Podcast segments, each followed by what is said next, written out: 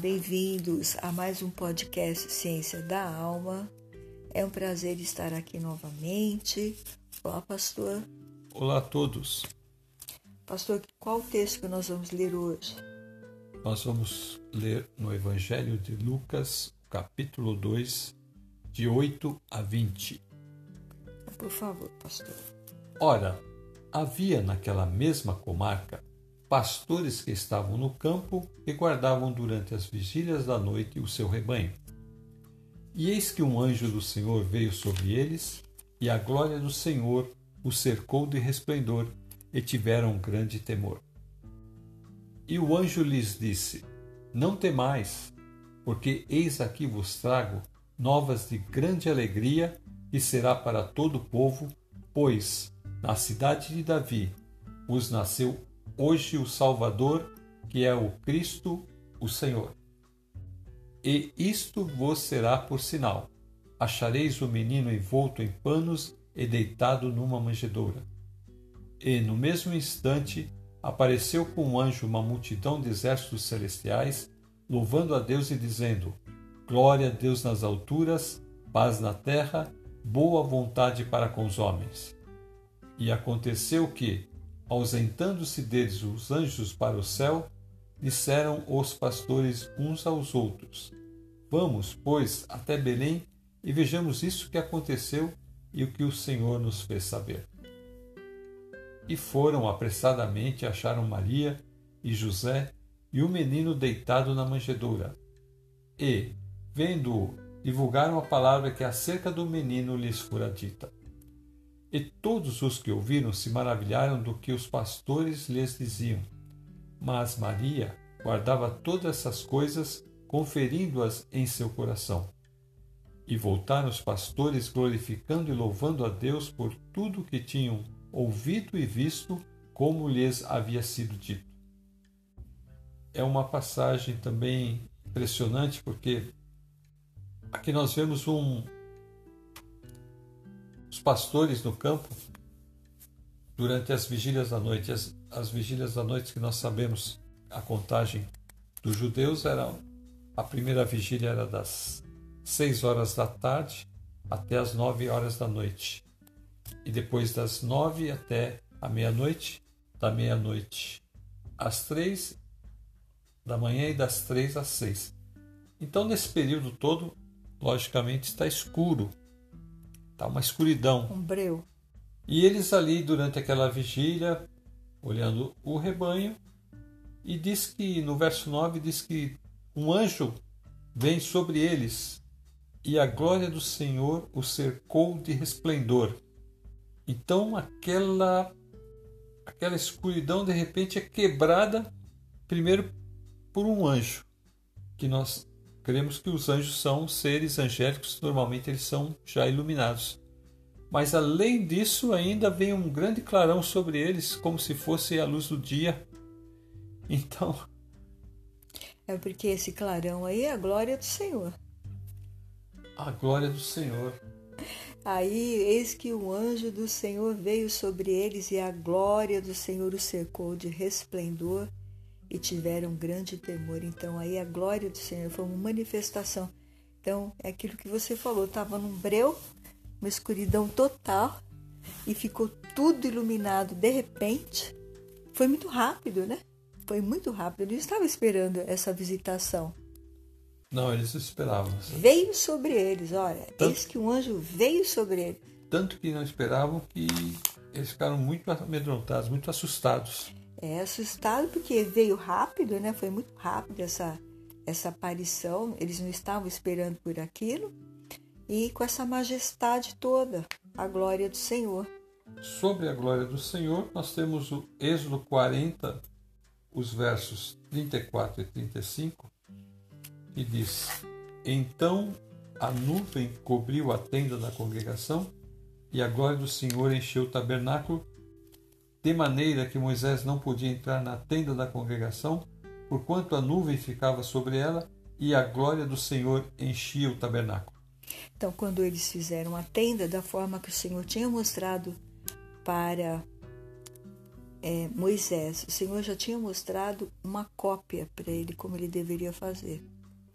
E o Senhor falou: tem cuidado de fazer do jeitinho que eu te pedi, com tudo que vai lá dentro. Quando eles foram consagrar a tenda ao Senhor, então o Senhor, a glória, até no versículo 34, diz que depois que ele acabou de fazer tudo, assim Moisés acabou a obra, então a nuvem cobriu a tenda da congregação e a glória do Senhor encheu com a sua presença. Então ali o anjo estava cheio da presença de Deus. Ele foi ali enviado para falar daquelas aquela boa notícia àqueles homens cheio da presença de Deus, porque a glória de Deus estava ali com ele, assim como ficaram aí quando nós lemos, não é? Que eles terminaram de edificar a congregação, então a nuvem cobriu a tenda e a glória do Senhor encheu o tabernáculo. E lá em Lucas 2 está dizendo que cercou, né? Encheu aquele lugar, cercou eles. É a mesma glória, a mesma presença. O Senhor se fez presente ali também. Tanto é que Moisés teve que ficar fora da tenda, não conseguiu entrar, tanto que a manifestação tinha tomado toda a presença de Deus naquele lugar. E ali então, à noite, né, aquele breu, tudo escuro, isso tudo só para esses pastores. Só eles tiveram esta presença gloriosa. E eles ficaram amedrontados porque é natural ficaram com medo. É o desconhecido. Assim como Isaías, Isaías no capítulo 6, é o verso 5. Então disse eu: Ai de mim que vou perecendo, porque eu sou um homem de lábios impuros e habito no meio de um povo de impuros lábios, e os meus olhos viram o Rei, o Senhor dos Exércitos. Então a experiência que ele teve foi aí, no versículo 1, no ano em que morreu o rei Uzias, eu vi ao Senhor assentado sobre um alto e sublime trono, e o seu séquito enchia o templo. E aí ele está falando que ele viu serafins, e cada um tinha seis asas, com duas cobriam o rosto, com duas cobriam os pés, e com duas voavam. E eles clamavam para os outros, dizendo: Santo, Santo, Santo é o Senhor dos exércitos. E toda a terra está cheia do que? da sua glória, do seu poder, né? Porque foi Ele quem criou todas as coisas. E todas as coisas permanecem né, autossustentáveis, como nós estamos vendo hoje, a Terra não sai do seu lugar, o Sol continua fazendo seu trabalho, a Lua, né? Porque a Terra está cheia da glória de Deus, da manifestação da glória e da graça, do poder de Deus em ação, segurando tudo que ele fez. E aí ele ficou com medo quando ele viu essa, ele teve essa visão essa visão, ele, o medo que ele teve foi de morrer, né? Exatamente. É porque todas as passagens que há aparições extraordinárias, as pessoas que tiveram contato com esses, com esses seres, eles tinham medo de morrer, né? Essa é o medo. E também é o, é medo do desconhecido, né? Porque não sabiam exatamente aquele ser iria fazer, né? Então eles ficavam amedrontados. E aqui, o profeta Isaías também tem medo, porque ele diz que ele, ele é um homem impuro, pecador. E os olhos deles viram o rei, o Senhor dos Exércitos. O medo de perecer, que ele fala, é o medo de morrer após ver. Ter essa visão. Ter essa visão de Deus. Então aí é, é uma, uma experiência maravilhosa, porque agora aqui o anjo, né? Está dizendo para ele, pastor. Aí o anjo no verso 10 diz: Não temais, porque eis aqui vos trago nova de grande alegria, que será para todo o povo. Pois na cidade de Davi vos nasceu hoje o Salvador, que é Cristo Senhor. Então aí, pastor, quais são as novas né, que ele traz de grande alegria?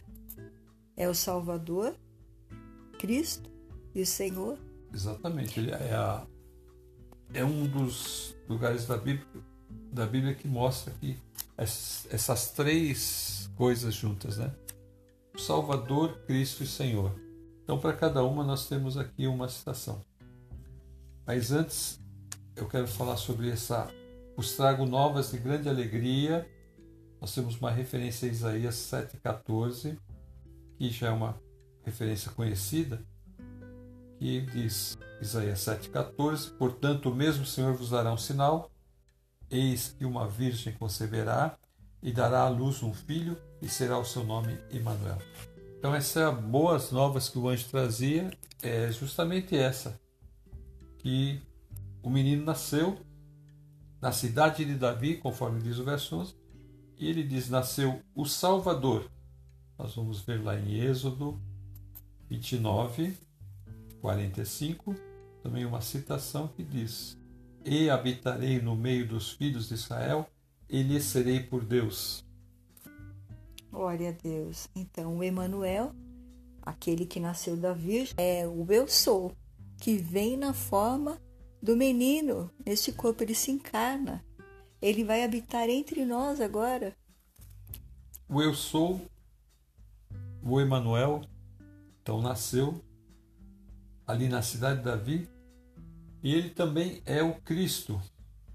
Cristo seria uma palavra grega, mas no hebraico seria Messias, ungido, aquele que foi separado para esta obra, a obra da reconciliação. Êxodo 25, 8.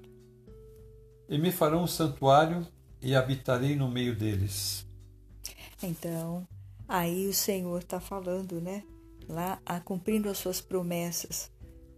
No passado, primeiro o Senhor permitiu que eles montassem a tenda para falar com eles e encheu a tenda com a sua glória. Depois, o Senhor vai, como nós já lemos aí nos versículos de Êxodo 40, 34 e 35, aí está dizendo que a glória do Senhor, né, quando entrou no tabernáculo, encheu todo aquele tabernáculo. Salomão então vai criar o templo. Ele constrói o templo e a glória do Senhor também entra no templo. Da mesma forma que o Senhor habitou ali na, na tenda, o Senhor também vai habitar. E aí nós podemos ver isso é, em segundo Crônicas, quando o próprio Salomão, depois de consagrar, né, tá ali na frente, é, consagrando com o povo todo o, o templo, ele pergunta para o Senhor, no versículo 18 do, de 2 Crônicas 6, ele vai perguntar: Mas verdadeiramente habitará Deus com os homens na terra? Eis que o céu e o céu dos céus não te podem conter, quanto menos esta casa que tenho te edificado. Então, ele, ele não conseguia entender como que Deus poderia habitar num templo humano. É? Então, o Senhor manifestou a glória só no, na tenda. Agora, o Senhor manifesta também a glória aqui, quando eles estavam todos ali cantando, louvando o Senhor então o Senhor se manifestou ali para eles. E o interessante, ele fala que nenhum desses templos pode conter a glória do Senhor, pode dar ali a presença de Deus. Então Isaías 66:1 vai responder isso. Assim diz o Senhor: O céu é o meu trono e a terra o escabelo dos meus pés. Que casa me edificareis vós? E que lugar seria o do meu descanso? Então, nada que nós pudéssemos oferecer para Deus aqui na terra seria o suficiente para Ele, porque Ele é Deus. É por isso que eles tiveram medo, os pastores, é por isso que nós ficamos aterrorizados só de ver a imagem. Daniel, quando teve essa presença com Deus, também ficou né, aterrorizado. Todos os que têm essa imagem, os discípulos, quando viram Jesus no Monte da Transfiguração. É Isaías 6 que, que diz que só a aba do manto do, de Deus encheu aquele encheu o lugar lá, o espaço todo.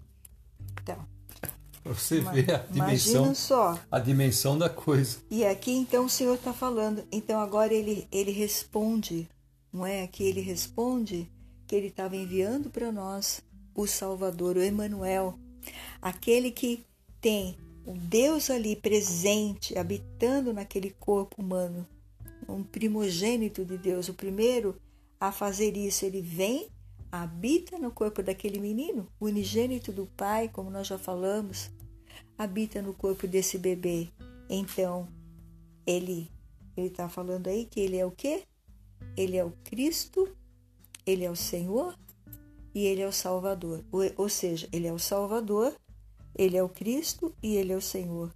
Tudo isso é o Emanuel. Tudo isso é o Deus conosco, é o Deus que está presente. Agora Deus escolheu uma maneira de entrar aqui na terra e habitar entre nós. Que lindo. Nesse, nesses três títulos de Jesus são cumpridas todas as profecias do Antigo Testamento. Porque é, tem profecia dizendo que nos nasceu o Salvador, que ele é o Senhor e que ele é o Messias. Aqui o Senhor estava falando uma coisa muito interessante sobre o templo, que esse templo Emanuel, o Deus perfeito que vem reinar aqui entre nós, esse templo não foi destruído com a morte. Ele morreu e ressuscitou. Nós morremos e não ressuscitamos ainda, só vamos ressuscitar em Cristo quando houver o dia da ressurreição para juízo de todos. Todos vão ser, ter que se apresentar diante de Deus.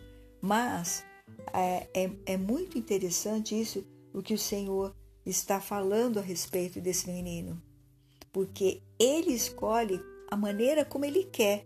Porque quando ele fala em Isaías, assim diz o Senhor: o céu é o meu trono e a terra o escabelo dos meus pés. A terra é um banquinho onde eu ponho os pés. O que, que vocês podem fazer por mim? O que, que vocês podem me ajudar? é um banquinho. Eu descanso o meu pé aí na terra. Você vê que a grandiosidade de Deus, a gente não tem ideia de quem é Deus na verdade. O que a gente sabe é aquilo que ele se revelou nas Escrituras.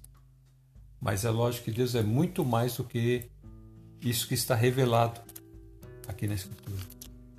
Mas isso a gente só vai poder saber quando chegarmos lá. Quando o Senhor fala que não há nada aqui na terra que possa fazer nada por ele, e, e que a terra é o banquinho dos pés dele, ele deixa isso bem claro.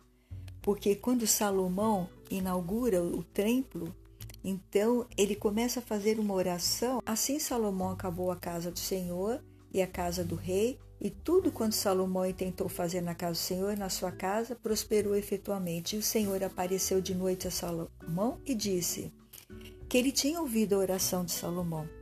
Eu ouvi a tua oração e escolhi para mim este lugar para a casa de sacrifício. Se eu cerrar os céus e não houver chuva, ou se ordenar aos gafanhotos que consumam a terra, ou se enviar peste entre o meu povo. Então o Senhor está permitindo aí, mostrando para nós que Ele também permite o mal, não é? Aí ele fala: se o meu povo, no versículo 14, é, que chama pelo meu nome, se humilhar e orar e buscar a minha face, e se converter dos seus maus caminhos, então eu ouvirei dos céus e perdoarei os seus pecados e sararei a sua terra. E aí então ele vai falar: olha, e aí sim eu vou ouvir, mas.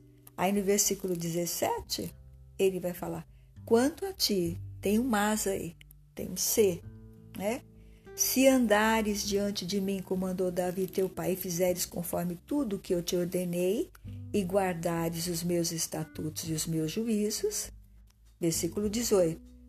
Porém, se vós vos desviardes e deixardes os meus estatutos e os meus mandamentos que vos tenho propostos, e fordes e servides a outros deuses e vos prostardes a ele, olha só o que o Senhor fala.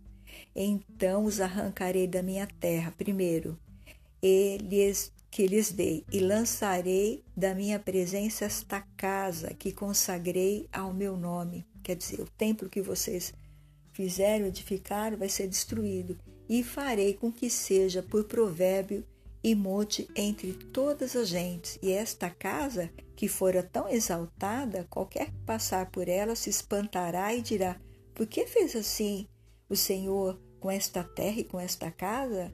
E dirão: Porque deixaram o Senhor, Deus de seus pais, que os tirou da terra do Egito, e se deram a outros deuses, se prostraram a eles e os serviram, e por isso ele trouxe sobre eles todo este mal. Então o Senhor estava mostrando aí que tudo aquilo que eles estavam ali bendizendo e louvando naquele templo que eles estavam edificando para o Senhor e pedindo: olha, se a gente orar aqui, o Senhor vem e responde, nós todos aqui. Sim, eu vou responder, desde que vocês não façam isso. Se vocês fizerem isso, eu não vou ter, manifestar mais a minha glória, vou tirar, vou mandar vocês lá para o exílio e vou destruir o templo. E as pessoas vão ver aí o templo e vão falar o que aconteceu. Então, nós estamos agora nesse período, porque esse povo que, fizeram esse templo aí, Salomão, os seus descendentes reais, seus filhos, todos eles se desviaram do Senhor. Tanto é que eles foram para o exílio e depois do exílio não houve mais rei, porque Deus não aprovou as atitudes deles, foram para outros deuses, buscaram, se se prostraram diante de outros deuses e os serviram, como o Senhor falou. E veio para eles todo aquele mal. Então, por isso que agora o Senhor manda o Emanuel, o Filho, o Deus vivo que entra aqui, porque ele é perfeito. Então Deus se agrada de tudo que ele faz. Deus se agrada de ouvi-lo, Deus se agrada de ver ele ensinar, orientar as pessoas, e ele vem com esta missão. Então, estas é as boas novas. E aí, pastor, e lá em Lucas 2, no versículo 12. Isso será por sinal: achareis o menino envolto em panos e deitado numa manjedoura. E qual foi o primeiro sinal que o Senhor deu? O primeiro sinal foi Isaías 7,14. A Virgem, A Virgem conceberá. conceberá. Não é? Então, esse foi o primeiro sinal. Qual foi o segundo sinal que o Senhor falou agora? O segundo sinal foi E achariam que achei ele um menino envolto em panos e deitado numa manjedoura. O segundo sinal. E o terceiro sinal foi O terceiro sinal foi o de Jonas. de Jonas. O- nos evangelhos está relatado que Jesus falou que é para essa geração má e adúltera que o único sinal que se daria era o sinal de Jonas. Estava se referindo à morte dele, né? Estaria se referindo à morte de Jesus e à sua ressurreição. No terceiro dia, assim como Jo- Jonas ficou preso, né? Na barriga três ba- dias e três noites, Na né? baleia ou no grande peixe, No grande peixe e depois foi vomitado para a cidade porque ele tinha que pregar e fazer a vontade do Pai. ele ficou três dias dentro daquele peixe e Jesus ficou três dias no seio da terra até a sua ressurreição. E agora ele então veio a este mundo e está ali com este casal e, e aí os- o, o sinal é esse. Então eles, o que, que eles fizeram, pastor, no versículo 13? Agora começa a ficar emocionante, porque Aí já no- estava vibrante, eles estavam atemorizados, ficaram alegres, Aí a, felizes. aí a coisa. Aí apareceu uma multidão dos exércitos celestiais. Aí Glória a a coisa. É, assim. Expandiu, né? Aí a coisa se expandiu, porque aí não era mais um anjo, aí era um- uma multidão de anjos. Multidão. E eles louvavam a Deus e diziam: Glória a Deus nas alturas, paz na terra, boa vontade para com os homens. Essa mesma multidão nós vamos ver na volta de Jesus. Aqui nós estamos vendo essa multidão dando as boas-vindas para o Filho de Deus aqui na terra. Vem o anjo anunciando e aparece essa multidão toda ali falando, não é? Glória a Deus nas alturas, não é? E então o Senhor também vai aparecer aí no livro de Mateus 24, nos versos 30 a 31. Então aparecerá no céu o sinal do Filho do Homem, e todas as tribos da terra se lamentarão e verão o Filho do Homem vindo sobre as nuvens do céu com poder e grande glória. E ele enviará os seus anjos com rijo, clamor e trombeta, os quais ajuntarão seus escolhidos desde os quatro ventos de uma outra extremidade dos céus. Então ele vai vir com grande poder e glória, não é? E essa é promessa do Senhor, né? Assim como ele nasceu, ele morreu e agora ele vai vir aí com grande poder e glória né? para buscar os seus servos. E então, agora no versículo 14, aqui de Lucas, eles estão paz aí. Paz na terra, essa paz aqui está relacionada ao, ao ministério da reconciliação que Jesus faria entre Deus e os homens, Deus e a humanidade. Essa é a paz, é a paz que a paz da reconciliação. Romanos 5:1 Sendo, pois, justificados pela fé, temos paz com Deus por nosso Senhor Jesus Cristo. Amém. Justificados pela fé, porque nós cremos que Jesus é o Filho de Deus, é o Emmanuel, não é? Ele é o Salvador. O nome dele é Jesus, que significa Salvador. Ele é o Messias, que é o Cristo, e ele é o Senhor. Então nós cremos, então nós somos justificados pela fé. Então nós temos agora o que? Paz com Deus por meio de Jesus. E esta justificação aí foi um ato de quem? Pastor de Deus, né? Foi ele que morreu por nós. Foi Jesus que morrendo na cruz, ele nos justifica. É, ele anula né, aquela sentença. E a justificação é pela fé, porque nós temos que crer em Jesus para poder sermos justificados. Não tem outro meio, não tem não tem obras, não tem caridade, não tem nada que o homem possa atravessar no meio e falar assim: não, Deus vai me dar isso porque eu fiz isso. Não. Você não vai ser salvo por nada, é só pela fé em Jesus. É aquela tudo coisa... quem fez foi a obra completa, quem fez foi Deus, do começo ao fim. Nós não podemos fabricar uma salvação, uma justificação. Tudo relacionado à salvação é feito por Deus. Porque a terra está cheia da sua glória, ou seja, tudo é realizado por Deus até a salvação. O nascimento de Jesus, o Emanuel no nosso meio, agora os anjos cantando, essa manifestação de alegria, e aí então eles vão correndo, não é? Versículo 15. Os anjos se ausentam deles e disseram os pastores uns aos outros: Vamos, pois, até Belém e vejamos isso que aconteceu e que o Senhor nos fez saber. Agora, pastor, é interessante. Por que, que Deus foi se, se, se revelar assim desta forma tão gloriosa e anunciar o, né, o, o, a, o nascimento de Jesus, que foi nesse mesmo dia, nessa mesma noite, é, para esses pastores? Por que, que o Senhor se revelou só a eles?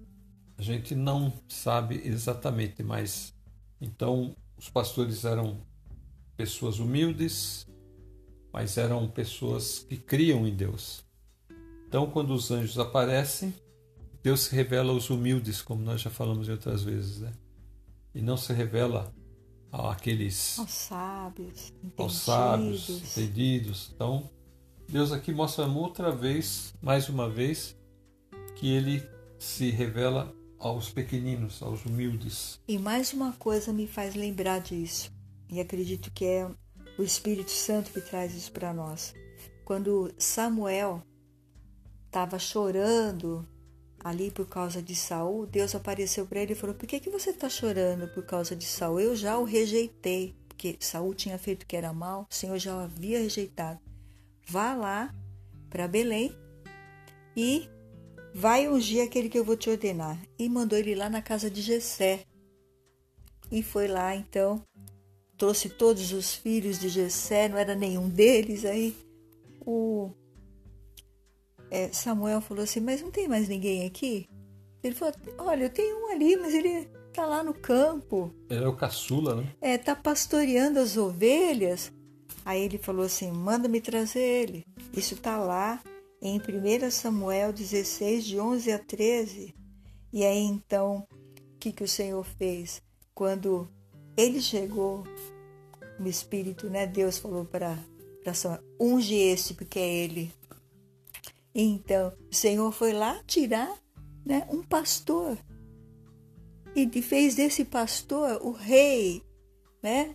De Israel, segundo o coração de Deus, porque ele era um menino, né? Que ele estava acostumado a lidar com as ovelhinhas e protegê-las. É, o Senhor estava lá cuidando dele ali.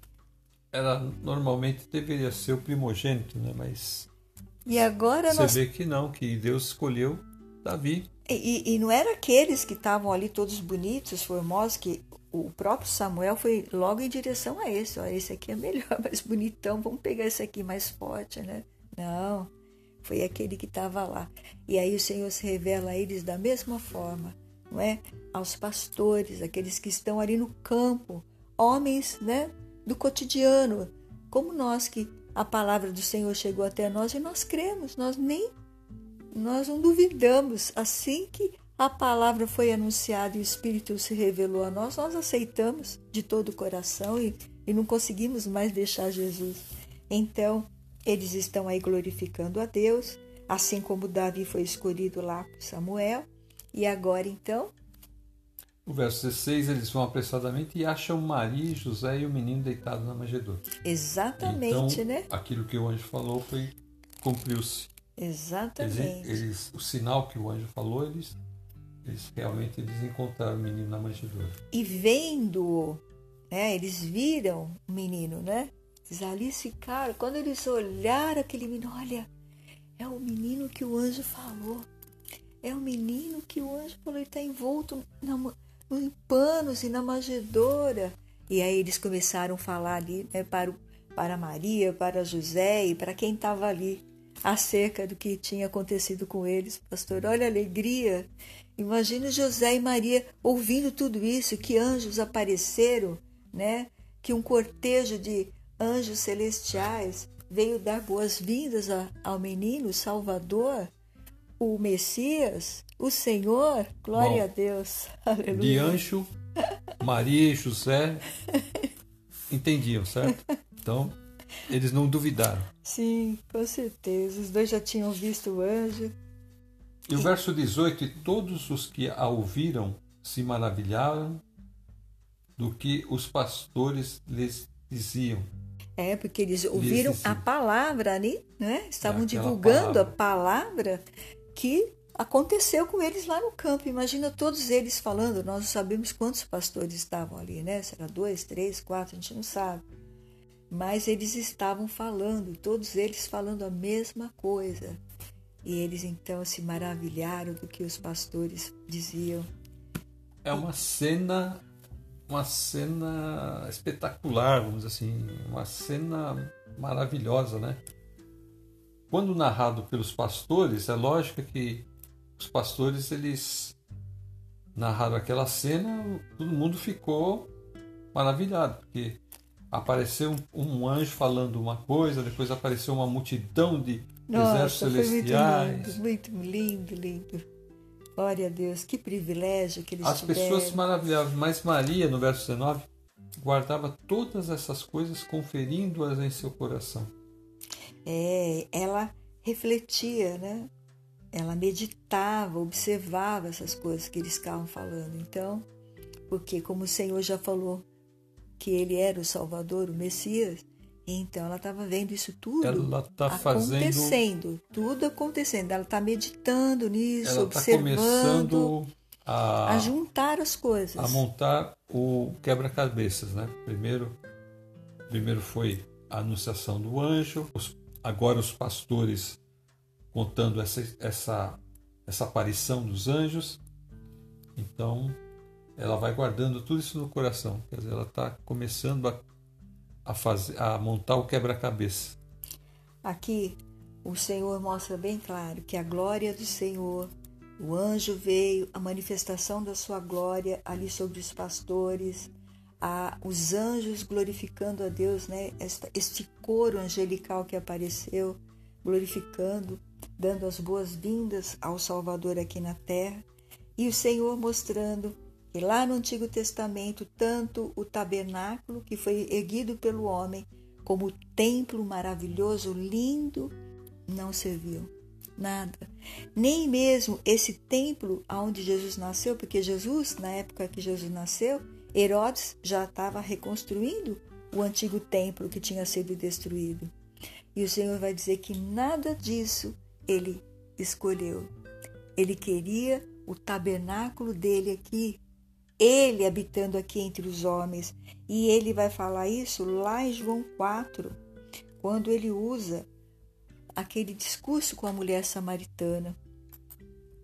João 4. Verso 19: Disse a mulher: Senhor, vejo que és profeta. Nossos pais adoraram nesse monte, e vós dizeis que é em Jerusalém o lugar onde se deve adorar. E disse-lhe Jesus: Mulher, crê-me que a hora vem em que nem nesse monte, nem em Jerusalém adorareis o Pai. Vós adorais o que não sabeis, nós adoramos o que sabemos, porque a salvação vem dos judeus. Mas a hora vem e agora é em que os verdadeiros adoradores adorarão o Pai em espírito e em verdade, porque o Pai procura tais que assim o adorem. Deus é espírito e importa que os que o adoram o adorem em espírito e em verdade. Então, tanto o tabernáculo como o templo foi, foi rejeitado por Deus, porque foi uma coisa feita do homem, não é? E a terra é o escabelo dos pés do Senhor, então quer dizer, é o banquinho onde o Senhor põe os seus pés, não tem nada para oferecer a Deus. Então Deus trouxe a salvação e Deus também trouxe a forma de adoração. Ele não quer que nós adoremos Ele de outra forma. Ele quer que nós o adoremos em espírito e em verdade. Como é isso, pastor? É saber que eu estou aqui agora, que o Pai mandou o seu filho e que eu posso conversar com ele. Aqui, eu estou aqui falando com Deus, com meu olhinho fechado, eu estou em espírito e em verdade. Não é preciso um, um lugar, geograficamente falando, para você adorar a Deus. Qualquer lugar que você estiver, em espírito, em nome de Jesus, que é a verdade, Jesus é a verdade, o caminho e a vida, então nós podemos buscar a Deus por meio de Jesus nós podemos buscar a Deus. E ele mesmo, ele vai se revelar para ela. No versículo 25, ela fala: "Eu sei que o Messias, que se chama Cristo, vem e quando ele vier nos anunciará tudo." E ele então se revela: "Sou eu. Eu sou, eu que falo contigo. Eu sou o Deus que habitou lá no passado, como a gente já falou, não é? Então ele está se revelando e ali agora aquele bebezinho nasceu, esses anjos, né, vieram anunciar que o Salvador chegou, que o Messias e Senhor está ali no meio deles, que é o Emanuel. E agora o Senhor Jesus aqui nós estamos falando da mulher samaritana, o Senhor mostrando como quer ser adorado. Ele quer ser adorado em espírito e verdade. E importa, Deus é espírito. E importa que os que o adoram o adorem em espírito e verdade, porque nós não conhecemos a forma de Deus. Então, como nós vamos poder adorar Deus em qualquer objeto? Nós não conhecemos sua forma, mas nós conhecemos pela palavra de Deus Jesus, o Filho de Deus que veio aqui. É, quando você fala que, que Deus não Deus não quer um lugar, não quer um tabernáculo, não quer nada, palavra de Deus nos fala que Jesus tabernaculou. Quer dizer, ele se transforma no tabernáculo agora. É um tabernáculo vivo. É o Deus Emanuel. A ponto de Jesus falar assim, que ele destruiria o tabernáculo e Jesus em três dias o reconstruiria. Glória a Deus. Quer dizer, isso, eles pastor. matariam Jesus, o colocariam numa, numa cruz. numa cruz ele iria para a cova, ficaria ali naquela, naquele lugar por três dias, depois de três dias ele ressuscitaria. Glória a Deus. Então é esse o Deus que nós servimos. É, esse é o Emmanuel. E o Senhor não nos deixou órfãos. Porque ele falou: Eu vou para o Pai, mas enviarei o meu Espírito. Então agora nós estamos com Deus habitando por intermédio do Espírito Santo em nós. Então, vamos ficar assim até o dia que ele vir, como ele falou ali em Mateus, né? Que ele vai vir em grande glória, não é? Esse texto ele tem muitas, teve muitas eh, nuances, né? Teve muitas coisas. Esse fato dos, da interação dos pastores com os anjos, dos pastores com Maria e José, depois quando eles começam a a falar para todo mundo quem era aquela criança, ao contrário do que Maria e José queriam, né? Eles não queriam que se divulgasse, mas você vê que no final é, não teve jeito. Exatamente. Veio uma multidão de anjos dizendo glória a Deus nas alturas. Então... E o interessante foi que ali eles saíram. Veja aí que eles vão ser os pastores, assim como Davi foi o primeiro rei lá em Israel né? O primeiro rei que agradou o Senhor de fato, eles, esses pastores vão ser as primeiras testemunhas que viram o bebê, que viram o Emanuel quando nasceu e vão testemunhar que também viram o anjo, viram a sua glória, a glória do Senhor. A gente vê aí o Pai, né, junto com os anjos ali, porque a glória do Senhor estava ali junto com eles, saudando a vinda desse filho. Também vamos ver a glória do Senhor manifestando durante o ministério de Jesus e a glória do Senhor se manifestando na morte, ali, quando naquele sofrimento, naquela dor, tudo, e na ressurreição. Glória a Deus. E hoje o nosso Senhor está à direita do Pai.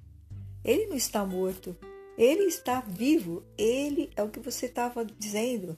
A morte não pôde triunfar sobre ele. Onde está, a morte, a tua vitória? Onde está, a morte, o teu aguilhão? O apóstolo Paulo vai falar isso. Ele é Deus e está no meio de nós. Vive no meio de nós. Através do seu Espírito Santo, agora, ele está no meio de nós. Amém.